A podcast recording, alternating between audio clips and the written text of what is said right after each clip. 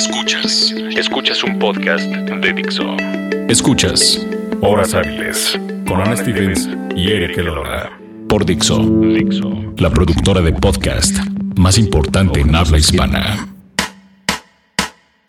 Bienvenidos a este podcast de Ana Stephens y Eric Lola, Eric Hola. Lola y Ana Stephens. Estamos en Dixo y aquí en Dixo van a poder escuchar todos nuestros podcasts. Ah, lo dije bien, ¿eh? Podcast. Podcasts. Este, el día de hoy vamos a hablar de un tema en particular que está siempre en boga entre los habitantes, sobre todo la Ciudad de México y de estados como Guerrero y Oaxaca. Por supuesto, los temblores. Recientemente tuvimos, hola, Stephens, Hola. los 30 años del terremoto de 1985, Ajá. 19 de septiembre, y hubo especiales por todos lados. Sí. Y hubo recuerdos de Sabludovsky por todos lados. Sí, y hubo o hay todavía una muestra fotográfica en Paseo de la Reforma. Actualmente.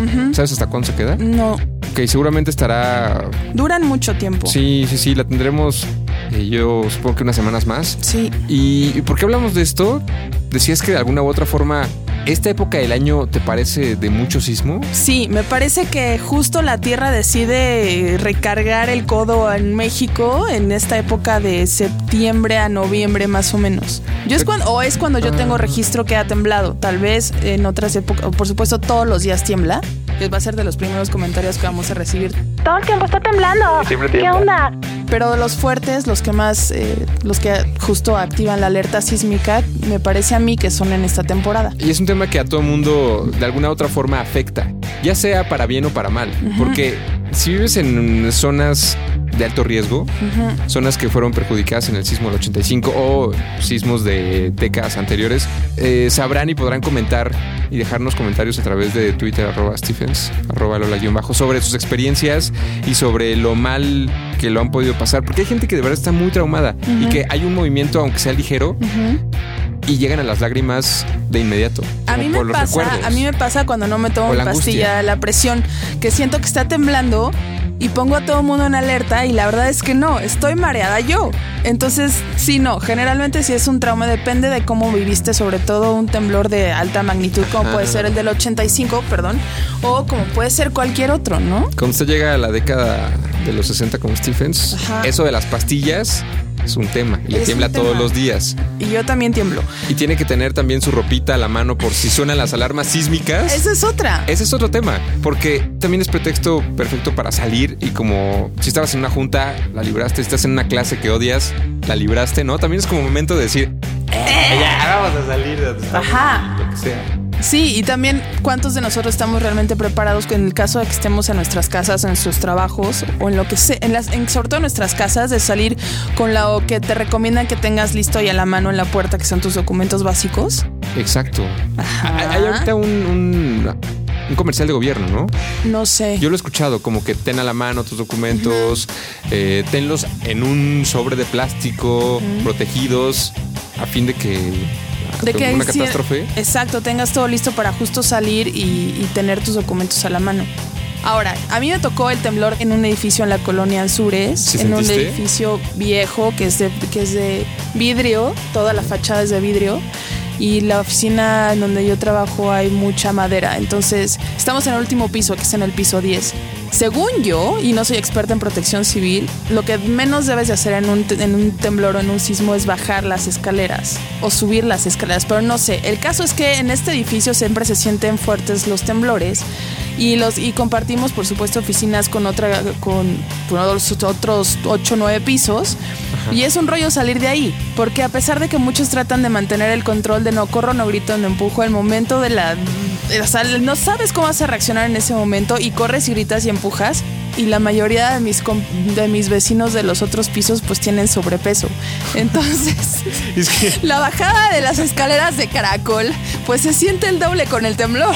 Hace poco una persona me decía, el grave problema de México es el sobrepeso. Sí. Porque la gente es, está triste y la gente se deprime y la gente, todos los problemas que tiene es por sobrepeso. Entonces... todo lo resuelve comiendo. Sí, además. Ajá. Entonces, si ya hubo un problema relacionado con que no se pudo salvar a alguien porque su compañero con sobrepeso se quedó atorado, el sobrepeso nos llevó a todos al carajo. O, o puedes empujar a alguien justo por salir rápido lo que sea.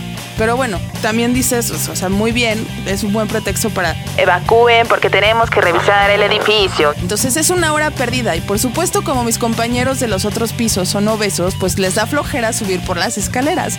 Entonces para subir por los elevadores te toma otra media hora y ahí perdiste una hora de trabajo. Y ahí tendrás a tu compañero que aprovecha para ir al refri y como ya todos se fueron. Sí, claro. Y también tienes al compañero que dice, Ay, no sean huevones, subamos por las escaleras. Se creen súper deportistas Sporty Spice y llega al piso 3 y ya se está muriendo, ¿no? Amigos, me quedo en el 3, sálvense. Sálvense ustedes. Sismo de 1.2 grados. Sí, seguro. ¿Pero qué bajaste hoy? O sea, interrumpiste tus actividades para bajar. Sonó la alerta sísmica. Dentro del edificio tenemos una alerta sísmica y sonó y esperamos el temblor y sí, sí llegó. Pero una vez que terminó de temblar nos hicieron evacuar el edificio. Y estaban todos ahí en la zona de que es aquí Polanco, ¿no? Sí, en un callejón que está en sobre Mariano Escobedo. Y pues fue una hora perdida de trabajo sí es como una hora perdida de trabajo, de escuela, de lo que estés haciendo. La gente empieza a llamar y decir, oye, ¿estás bien? ¿No? De inmediato te llegan con mensajes de, oye, ¿qué pasó? ¿Todo bien? ¿Está todo bien allá? Entonces, sí, sí, sí, solo fue el susto, ¿no? El tradicional mensaje de, solo fue el susto. Empiezan los noticieros también. Ah, pues a ver, reportes preliminares, 5.4 grados, 5.2 grados, helicópteros. Y empiezan los memes de Carstens, que no pueden faltar y de los compañeros con sobrepeso, que también es lugar del epicentro, y tu compañero de al lado así sentado. O también los de Mancera, pero bueno, vamos a corte, ¿no? Vamos a una canción, escógela. Vamos a una canción, seguimos enfermos además, dos semanas después. Pongamos algo de los Claxons, esto que se llama Golden Scans, y regresamos a este podcast a través de Dixon. A través de Dixon.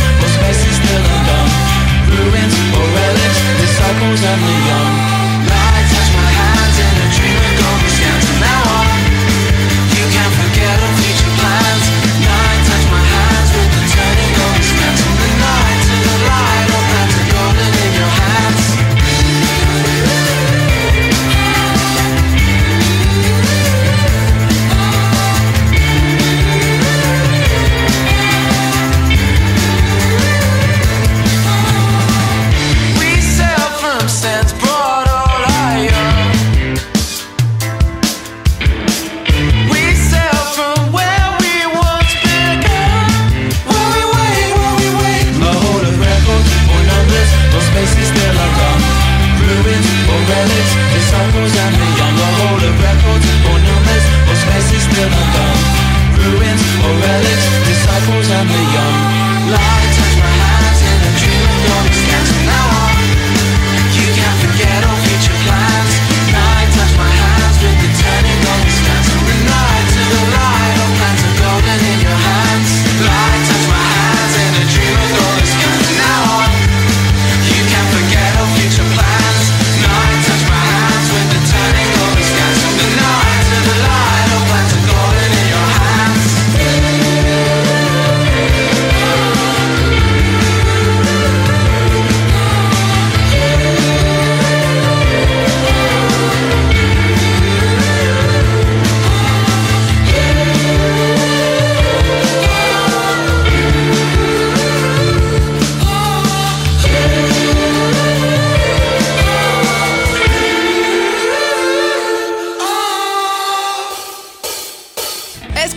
a los Claxons con K, no con C, la banda británica que por cierto ya no existe.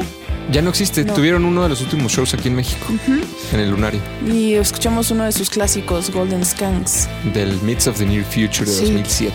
Estábamos hablando de los temblores, las reacciones de las personas y si estamos realmente preparados para el gran sismo o no.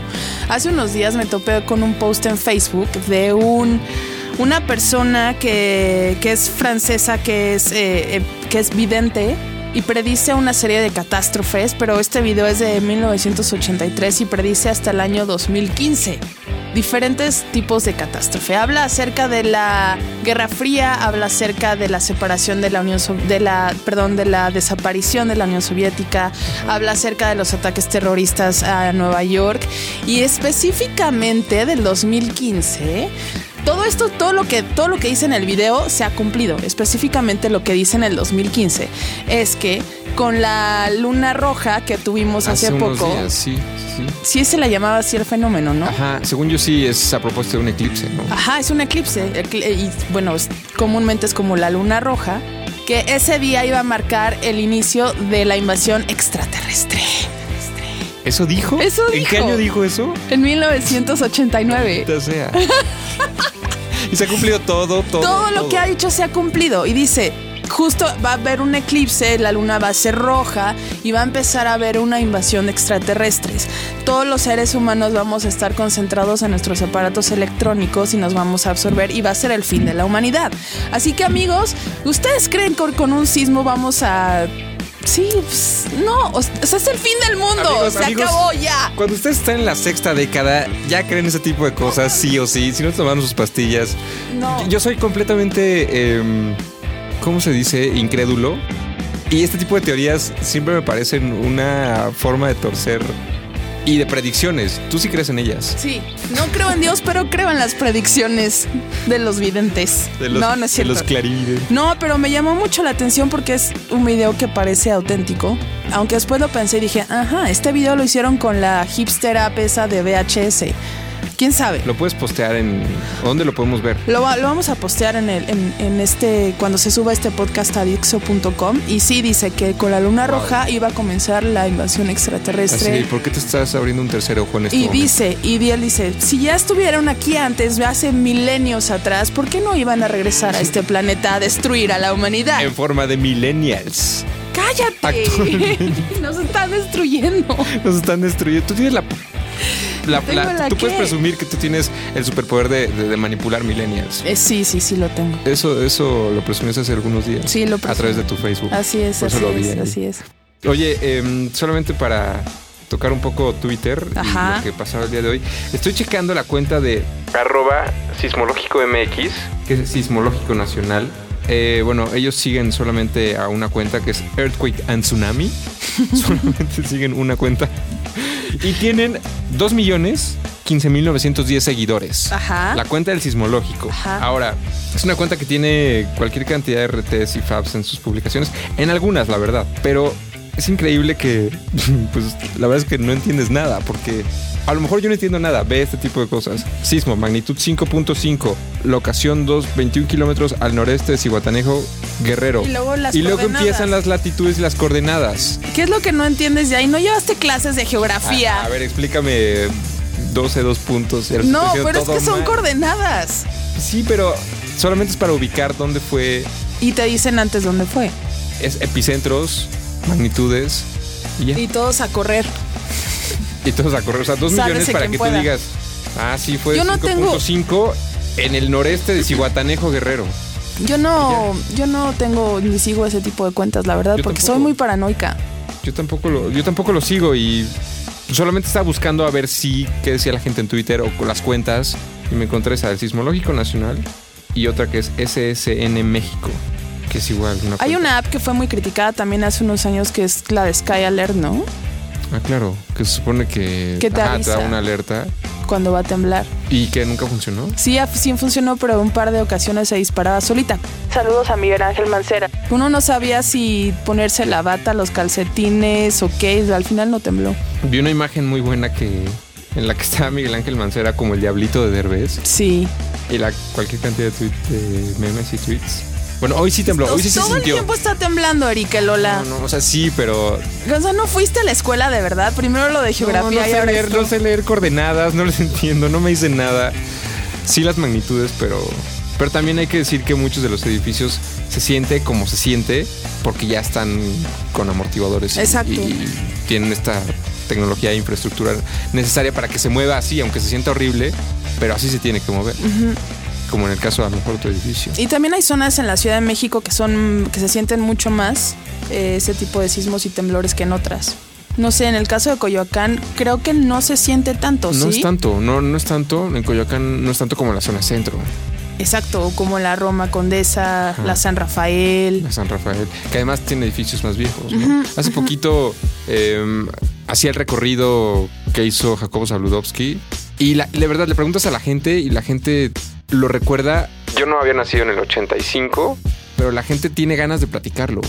De verdad preguntas si todos tienen historias y sí algunos con pérdidas que dices, no te lo imaginas porque en el caso de mi familia no pasó nada, pero hay gente con pérdidas, hay gente con historias y ya es cuando entiendes, eh, wow, eh, este tipo de cosas sí están fuera del alcance. Claro, creo que al final todos tenemos diferentes vivencias que por más que creas que se quedaron atrás, las sigues teniendo dentro de ti y entre más las hables, mejor te vas a sentir, ¿no? Tal vez en ocasiones, aunque haya pasado tanto tiempo.